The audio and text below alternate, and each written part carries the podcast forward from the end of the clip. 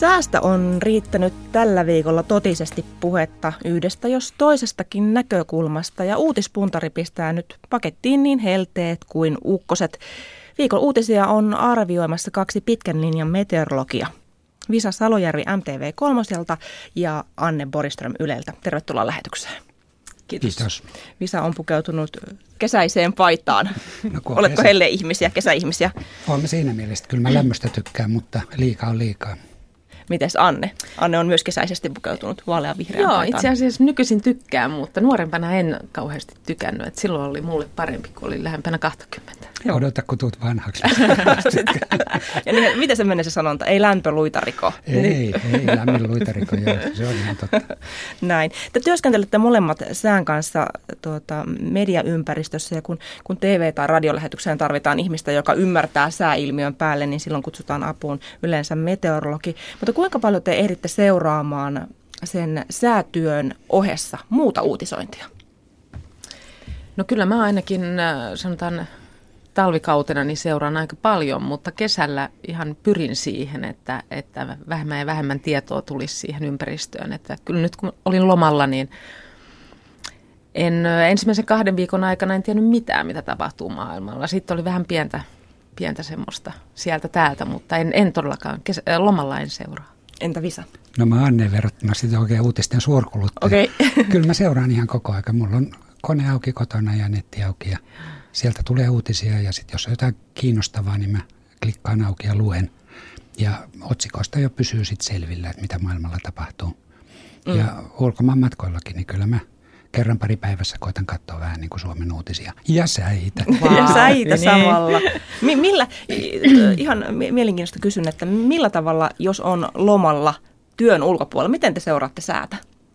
Mistä, no, kyllä, kyllä mä ainakin koko ajan on, on tietoinen, mitä pitäisi olla ja, ja sitten jos on vähän, varsinkin jos on ulkomailla, koska siellä on, sinne ennustaminen on, on meille kuitenkin vaikeampaa tai ainakin erilaista, että me ollaan tottuneita ja siinä on tietenkin myös se, että se kiinnostaakin, se on ihan jännä yrittää ennustaa sinne ja tulkita niitä ennusteita, että meneekö nyt näin vai näin, että, että ei siitä kyllä pääse eroon.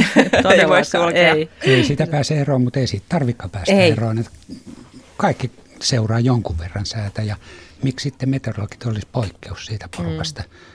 Kyllä mä katson taivaalle aina ja katson, että paistaako ja tuuleeko ja tämän tyyppistä, mutta sitten koneelta kaivan niin kuin tarkkoja tietoja, ennusteita eri lähteistä. Ja just ulkomaan matkoilla nyt viimeksi Portugalissa, niin kyllä mä katsoin paikallisia sadetutkia, kun siellä nyt sattumalta sitten sato heinäkuun alussa, joka oli kyllä poikkeuksellista. Mm. Niin kyllä sitä tulee seurattua ja olisiko tästä vaikka mukavuuden halunen silleen, että sitä päiväohjelmaakin pystyy rukkaamaan sen mukaan, jos tietää, että joku sadekuuro on tulossa tai menossa. Mm. Minkälainen uutispäivä, kun kuitenkin työskentelette mediaympäristössä, niin on jäänyt teille mieleen? Olipa se sitten uutispäivä tai, tai tällainen sääpäivä? Monesti aina toimittajat muistelevat, että kun olin töissä Estonian aikaan tai kun no olin joo. töissä siihen, mä... siihen aikaan, mutta mi, mi, mitkä jutut teille on jäänyt mieleen? No mä muistan myös, sitä Estoniaa mä en silloin vielä ollut ollut tuolla Vankkarissa, mutta tota, mä muistan Konginkankaan onnettomuuden ja sitten tuon, se helikopteri, kun tippui tuossa Tallinnan ja Helsingin mm. välillä. Niin mä olin silloin kumpanakin kertana mm. töissä. Ja sitten tietysti haluttiin heti niin kuin arviota ja havaintoja oli hirveän vähän ja, ja tosi vaikea niin kuin miettiä, että mitä siinä on, mutta, mutta kumpikin meni niin kuin suht nappiin siinä mielessä, että, että sitten kun aikanaan tuli nämä onnettomuuslautakuntien tutkimukset ja lausunnot, niin siellä oli suurin piirtein sama, mitä mä olin nyt sitten koittanut ja löytänyt havainnoista. Et ne on niin kuin tälleen, ne on sekä sää- että uutisjuttuja, jotka on mulle painunut mieleen. Anna. No mulle ehkä äh, tsunami, kyllä mä olin silloin töissä, niin kyllä mä olin tosi järkyttyneenä siinä juuri ennen säätä katsoin niitä kuvia, niin kyllä siinä mennessä mennä vähän ei ole tiennyt mitä sanoa. Mm. Että, mutta se ei ollut niin kuin omaan ennustamiseen mitenkään liittyen. Että omaan ennustamiseen on joku silloin aikoinaan nuoren, nuorempana tyttönä, eikä se silloin kyllä siihen mun omaan nuoruuteen mitenkään liittynyt, niin oli juhannus tulossa ja ennustin kaunista juhannusta ja lähdin tuonne saaristomerelle ja nautin auringonpaisteesta ja kun palasin, niin ihmettelin, että mitä, miten niin ennustanut minun pieleen, oli satanut kaatamalla. se on tietenkin, siis nämä, nämä jututhan jää mieleen. Joo. Mm. Tämmöiset täydelliset epäonnistumiset. Niin, niin kuinka paljon te seuraatte sitä, että kun e- ennustatte säätä, että niin toteut, miten se toteutuu? Kyllä, mä katson ihan, nytkin mä oon ollut aika monena iltana töissä ja, ja mä oon jopa printannut sit sen kartan, minkä mä oon piirtänyt siellä ja josta mä sitä säätä on selittänyt. Ja kyllä mä oon sitten katsellut, että, että kuinka oikein taikka väärin taikka pieleen taikka kohdalleen asiat on siinä mennyt. Ja todennut, että kyllä nykyiset mallit on hyviä. Mm. Kyllä, ehdottomasti. Ja huomannut, että varsinkin seuraavana aamuna, kun herään, niin se ensimmäinen asia, mitä mä ajattelen, kun mä herään, mikä on pilvisyys? Et siis ne on ihan ensimmäisiä juttuja, että jos siellä on liian pilvistä, liian aurinkoista, huomaa, että heti rupeaa niin sekelaa. Että Hei, kannattaa nukkua vähän myöhempään, niin ei tarvitse katsoa mitä tiukemmin verhot vaan säppiin. Joo, joo. Et kyllä sitä seuraa, mutta se on niinku osa sitä työtä. Mun mielestä sen niinku työn mielekkyyshän on myös siinä, että, Totta ihmeessä. Mun mielestä on kivaa tämä meidän työ niinku sillä tavalla, että sä voit, se, koskaan ei ole kahta samanlaista päivää. Ei, ja, eikä ja kahta aina, tilannetta ei. samanlaista, ei. Ja eiköhän se nyt päde joka ikiseen ammattiin, että pitää seurata mitä tekee. Mm. Ja kauniisti sanotaan aina, että virheistä oppii. Kyllä se meilläkin on ihan mahdollista. Mm. Eilen, tätä, te puhuittekin jo tästä sään seuraamisesta, mutta eilistä ukkosrintamaa, niin jotenkin tuntuu, että sitä seurattiin mediassa suorastaan ennennäkemättömällä tarkkuudella. Mistä se teille kertoo? Uutisten vähyydestä. Varmaan uutisten vähyydestä ja ehkä, ehkä juuri siitä, että ihmiset oli jo vähän palannut lomalta, että oli vähän tietysti tähän arkeen tultu takaisin, oltiin, oltiin täällä mukana ja kyllä tässä varmaan niin kuin tätähän ennakoitiin ja mallit. Joo, mallit ja oli meteorologit ja kaikinen ka- ennusti kaikki, sitä. Joo. Ja, ja homma meni niin kuin aika pitkälti mun mielestä, niin kuin, oli jo useita päiviä aikaisemmin. Tiedossa, niin. joo kyllä. Ja se rintama, kun ylitti Suomeen, niin siinä oli sitten, niin joo. kuin nyt ollaan lehdistä luettu, kun ei paikan päällä oltu, niin. oikein voimakkaitakin tuhoja joo. tapahtunut ja todella niin kuin, ja eikö ollut niin, että siinä oli vissiin tämän kesän niin suurin määrä salamoita? Joo, kyllä niitä oli. Mä itse asiassa poimin tuosta äsken Öö, papa, minne mä piilotin? Oliko se jotain 22 000?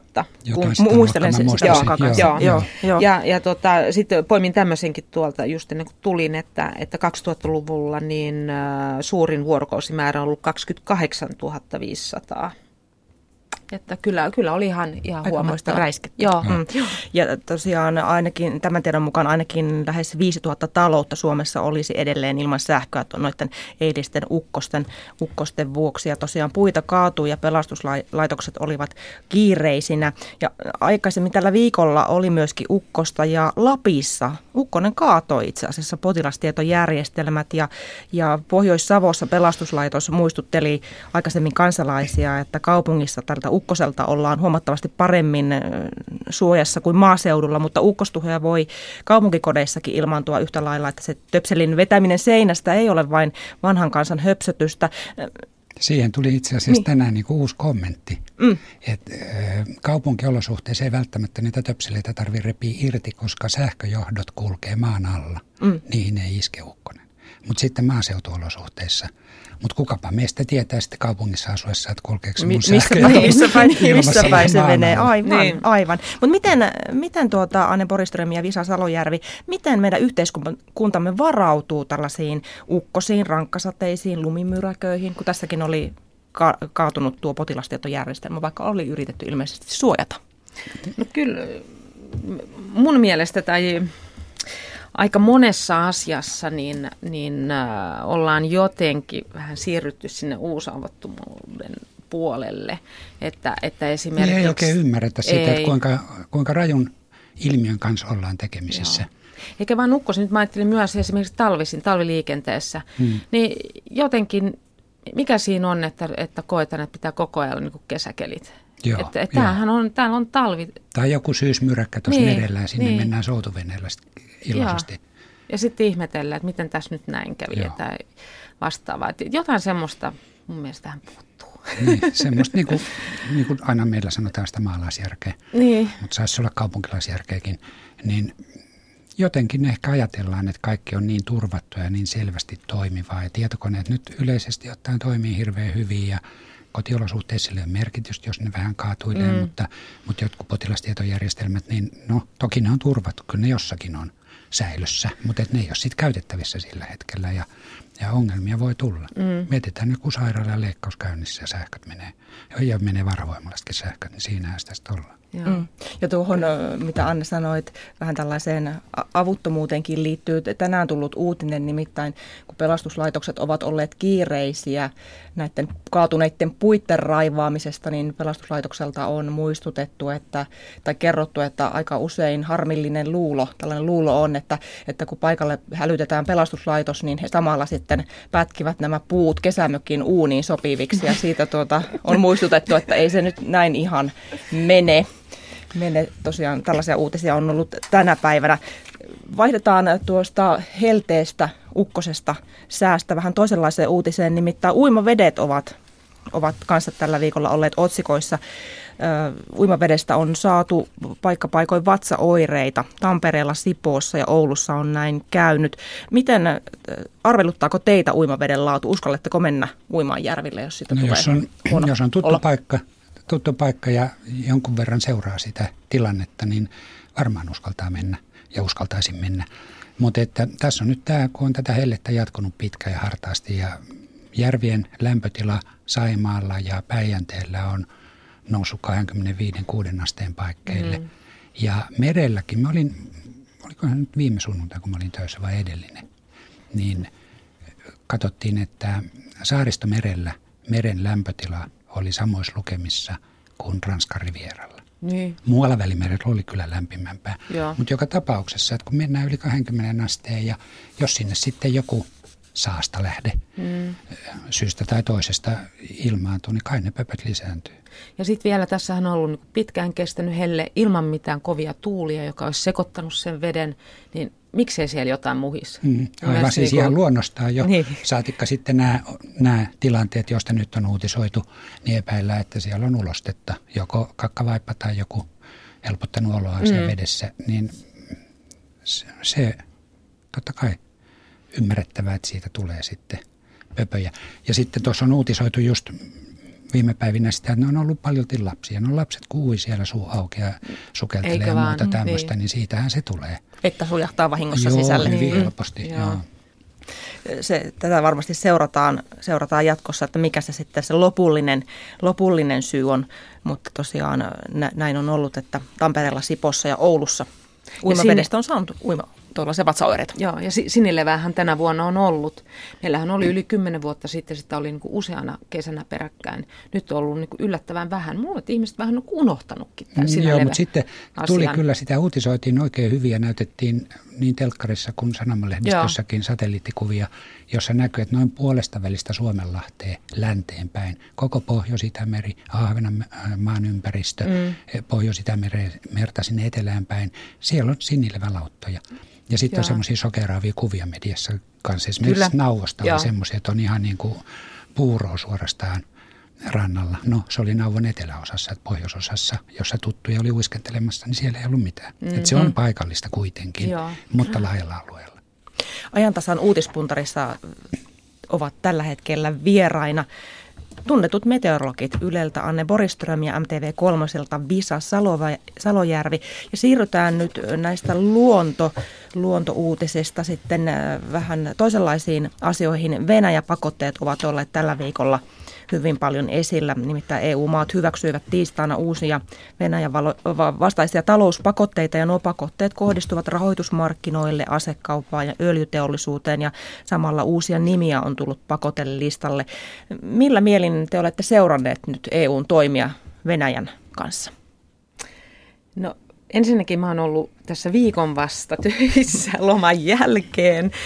Ja, ja jotenkin tähän asiaan, niin mulla on nyt semmoinen näkemys, että kyllä mä koen, että näitä pakotteita tarvitaan, mutta, mutta mikä on sitten niiden, niiden teho on, on kyllä hyvä kysymys. Se on hyvä kysymys. Sinua? Joo, mm. kyllä muakin arveluttaa. Se on hyvä kysymys, minkä Anni tuossa esitti, että niitä pakotteita on ollut nyt jonkun aikaa. Ja vaikka mä nyt koitan mediassa sitäkin asiaa seurata – niin mä en ole ihan varma enkä tietoinen, että kuinka se on sitten vaikuttanut. Ja vaikuttaako lisäpakotteet henkilökohta- tai henkilöihin liittyvät tai firmoihin liittyvät, että tuleeko siitä sitten sitä, sitä toivottua, niin, toivottua niin. vaikutusta. Et ehkä enemmän pitäisi raportoida myös siitä, että miten se on sitten vaikuttanut. Mm. Hetkauttaako ollenkaan? Niin, just se, niin. että hetkauttaako. Sitten toinen juttu, että kyllä niin kuin arveluttaa ja ehkä vähän pelottaakin sillä lailla, että mitkä on sitten vastatoimenpiteet ja kuinka – kuinka tämä mahdollisesti leviää jonnekin muualle. Mm, mm, mm. Ja tässähän on Suomen yhteydessä puhuttu, että miten tämä vaikuttaa Suomeen nämä Venäjän vastaiset pakotteet. Ja on pohdittu myös Suomen ja Venäjän suhteita välejä, miten pakotteet vaikuttavat niihin.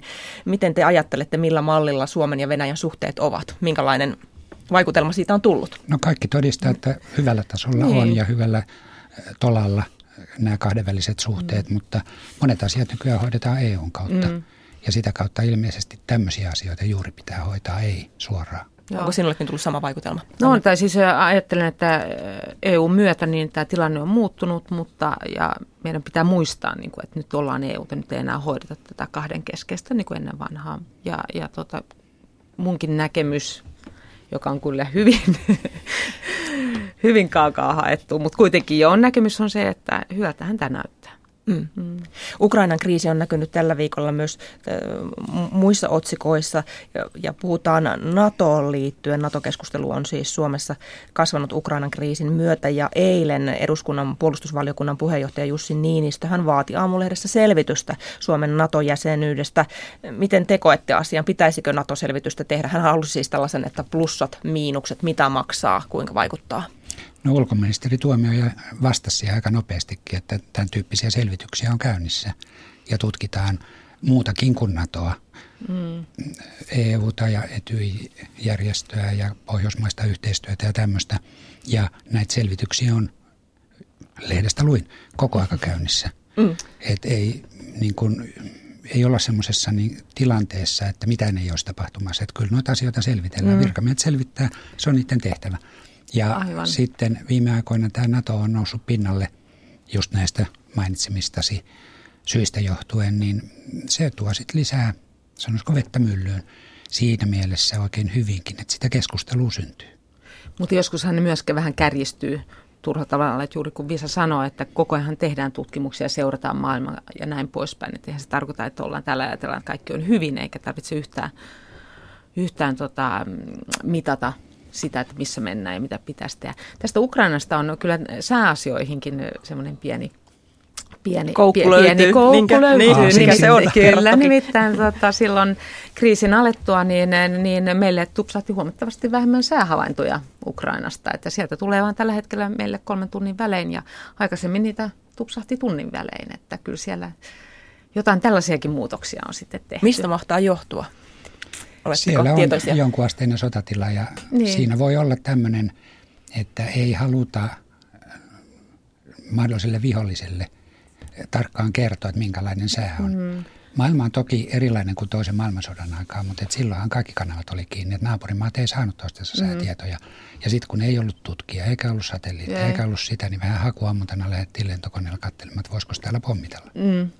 Tämä oli ehkä sellainen asia, mitä ei ole julkisuudessa hirveästi ollutkaan. Tämä oli minulle uusi uutinen. Kiitoksia, kiitoksia Anne. Joo. No, tällä viikolla on, on äh, ihmetelty, ed- voisi sanoa näin ehkä että edelleen, äh, tuota, pääministerimme twiittailua, nimittäin pääministerimme Alexander Stubb, häntä on, on syytetty tahdittomasta kevytmielisyydestä, kun hän twiittasi urheilukisoista mallisialaiskoneen alasampumisen jälkeen toissa viikonloppuna. Tämä tapahtui siis toissa viikonloppuna tämä, tämä koneen alasampuminen, mutta tätä, tämä asia on vain vellunut ja vellonut mediassa. Stub viittasi, twiittasi maanantaina, että Twitter on olemassa keskustelua varten. Miten te koette sen, että pääministeri on ahkera kertomaan kuulumisistaan? Mä oon tosiaan hyvä asiantuntija tässä niin, niin.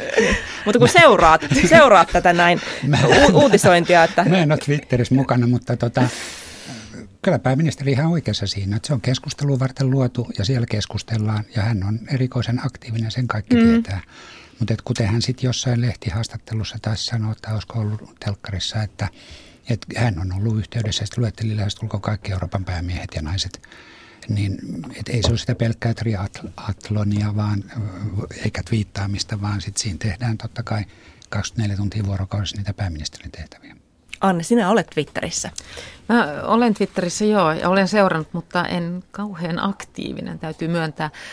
Tuota, juuri kuten Visa sanoi, niin, niin selvästi hän on kuitenkin ainakin mun silmissä niin ollut aktiivinen, keskustellut todellakin näiden päämiesten kanssa, niin miksei sitten voisi twiitata, jos tekee mieli? En, en, mm. mä, en, mä en oikein ymmärrä, mistä tämä kohu sillä tavalla Mistä on närkästys niin, johtuu. Niin, niin. Mm. Että onko sitten vaan niin, että se on niin ko- kovassa kunnossa ja ihmisiä ärsyttää, kun se mm. vaan... Ja on aktiivinen siinä Twitterissä ja niin, muussakin on aikaa somessa. Joo, kaikkeen tähän ja tällaiseen. Se ei nyt ilmeisesti kauheasti vaadi peukalon käyttöä, niin. kun sinne jonkun viestin saa. Mm. Ja tänä päivänä äh, se vaikuttaa kuuluvan monien työhön, että työstä kerrotaan siellä, mm. siellä äh, Twitterissä esimerkiksi tosiaan puolustusvoimien komentaja, hänelle on avattu virallinen Twitter-tili tänään. Jos ajattelette äh, ihmistä, joka tekee tai twiittaa työkseen, niin mitä haluaisitte lukea? Sinä, Visa, et ole Twitterissä, mutta mitä no, haluaisit lukea jonkun ihmisen työstä esimerkiksi? No lainausmerkeissä melkein mitä tahansa sitä työstä, mutta et mä en todellakaan jaksaisi olla kiinnostunut siitä, että minne on menossa ja kenen kanssa ja mitä syö ja, ja tämän tyyppisistä niin kuin henkilökohtaisista asioista. Mun mielestä niihin on omat kanavansa sitten ja voi suoraan keskustella. Mutta jos on tämmöinen työtili nyt uudella puolustusvoimien komentajalla, niin, niin siitä työstä – sehän nyt valottaisi tietystikin sitten, että kuinka sitä tehdään.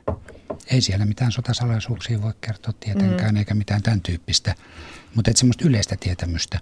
Ja sama itse asiassa on kaivattu erilaisilta virkamiehiltä, siis kunnan virkamiehiltä, mm. valtiovirkamiehiltä, että pikkusen ahkerammin olisi mukana somessa. Oh.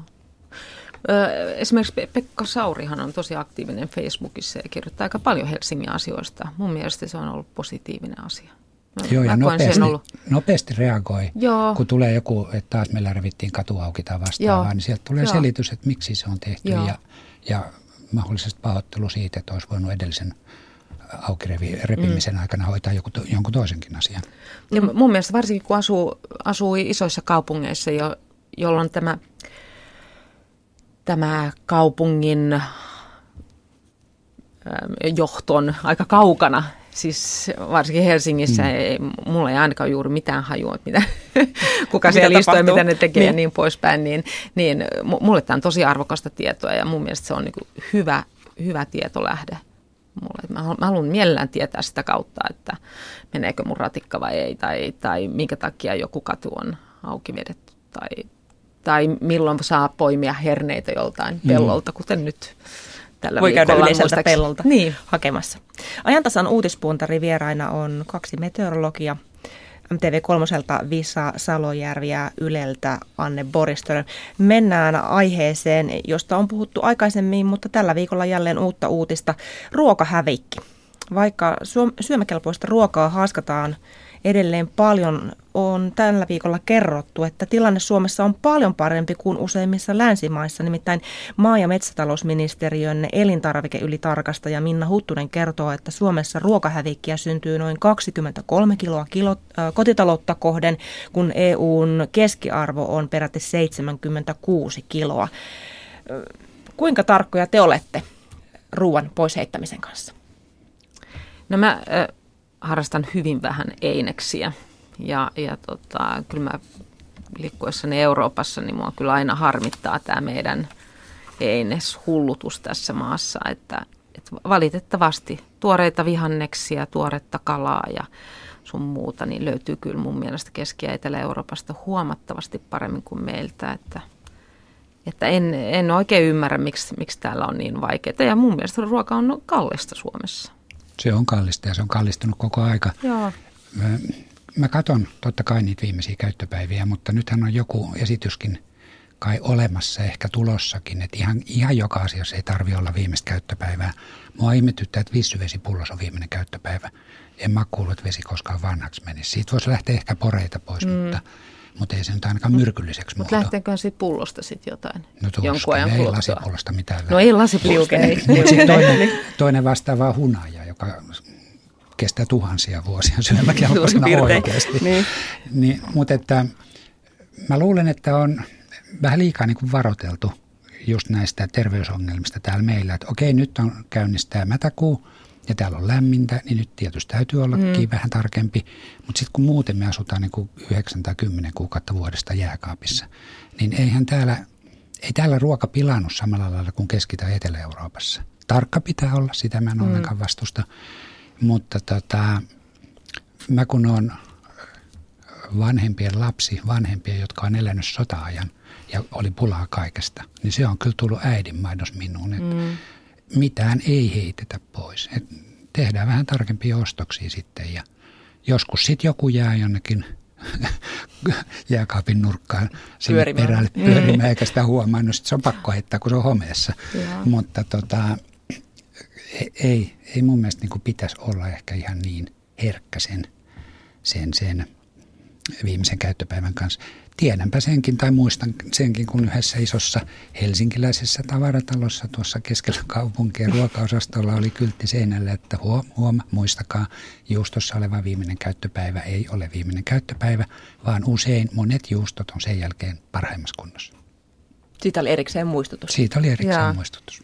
Kuinka paljon tästä on äh, myöskin puhuttu tai opetettu ihmisiä tästä ruokaa, jos on jäänyt joku jämä sinne tuota jääkaappiin, niin sitä voi tavallaan tuunata uuteen uskoon, tehdä sitä uuden, uuden ruokalajiin, niin harrastatteko tätä? Päivittäin. Minä, minä myös. Siinä on tietenkin sitten, kun sä toisen, kolmannen, neljännen päivän, sitten sä tiedät, että siellä on jo se viiden, viisi päivää sitten tehty joku lihakin paljon vielä edelleen mukana tässä. Niin siinä vaiheessa mulla aina että nyt pitää muistaa tämmöinen. Että. Soleroituu soppaa aina lisätä uusia raaka-aineita. Niitä voi sitten pyöritellä. Otetaan vielä viimeinen, viimeinen uutinen, nimittäin EU-ssa 60-64-vuotiaista ihmisistä niin keskimäärin 35 prosenttia käy töissä ja Suomessa tuo määrä on 44 prosenttia, eli suomalaiset ikäihmiset käyvät, pysyvät töissä EUn keskiarvoa pidempään. Kuinka kauan te haluatte itse työskennellä? Kyllä, mä oon ajatellut, että mä voisin työskennellä vielä pitkään, mutta mä voisin vähän vähentää sitä kylläkin. Että, että tota, kyllä mä ihan, ihan vakavasti nyt jo mietin sitä, että voisin ihan hyvin ottaa 80 prosenttia jo ja sitten vähemmän ja vähemmän, mutta, mutta en, en, en kyllä haluaisi, en, en tiedä tietenkään vielä, milloin mä haluan eläkkeelle, mutta en, en vielä pitkään aikaan. Miten Joo, Visa? samaa mieltä ja nimimerkki kokemusta on, mä oon jo vähentänyt että en ole täyspäiväisesti töissä. Ja no, katsotaan päivä kerrallaan ja kuukausi ja vuosi kerrallaan, että miten tämä homma tästä menee. Mutta toihan on hieno uutinen, että meillä on noussut toi eläkkeelle lähtöikä plus sitten se, että jo eläkkeelläkin olevat on töissä. Ja sitä pitäisi kannustaa. Sitten vielä kun työnantajat saadaan ymmärtämään se, että niitä ihmisiä voi pitää töissä sen 50 vuoden ikävuodenkin jälkeen, niin eiköhän noin nouse eläkeikä halutaan muuttaa, mutta mä luin näitä uutisia, niin siinä oliko se nyt sitten Tanska vai Ruotsi, missä on niin 61-68, jolla välillä saa jäädä eläkkeelle. Mm. Ja siellä ollaan pidempään töissä kuin meillä. Että alarajan nostaminen nyt nykyisestä kuudesta kolmesta esimerkiksi kuuteen viiteen voisi olla turha. Mieluummin nostetaan sieltä yläpäästä 70 tai 75. Meiltä on hirveätä aivovuotoa maailmalle, kun ei esimerkiksi yliopistotutkijat voi työskennellä 68 jälkeen. Mm. Tämä oli aika painava puheenvuoro. Kiitoksia Visa Salojärvi MTV Kolmoselta ja Anne Boristrom Yleltä uutispuntarin vieraina tänään ja oikein hyvää viikonloppua teille molemmille. Helteistä. Kiitos samoin. Helteistä, helteistä viikonloppua se jatkuu se helle. No, jos, jos helteellä on ulkona tai sisällä, niin radiota voi kuunnella ja siitä kerrotaan, että mitä huomenna tulee kello 14.03 alkaen, nimittäin ajantasan lauantai vieras. Mitä yhteistä on pääministerin twiiteillä, sinisellä kirjalla ja Suomi-areenan keskusteluilla? Jos kilpailukyvyn ja sosiaalipolitiikan ongelmiin löytyy ratkaisuksi rohkeutta ja positiivista energiaa, mihin yhteiskunnallista keskustelua enää tarvitaan? Ylen lauantai vierassa tutkitaan huomenna poliittista kivaa puhetta ja käännetään huomio iloisista asioista takaisin ikäviin. Hämeen vanhassa linnassa poliittisen keskustelun lillukan varsiin pureutuu viestintäasiantuntija Katleena Kortessuo. Se siis huomenna kello 14.03 alkaen. Nyt ajantasasta kuulemiin.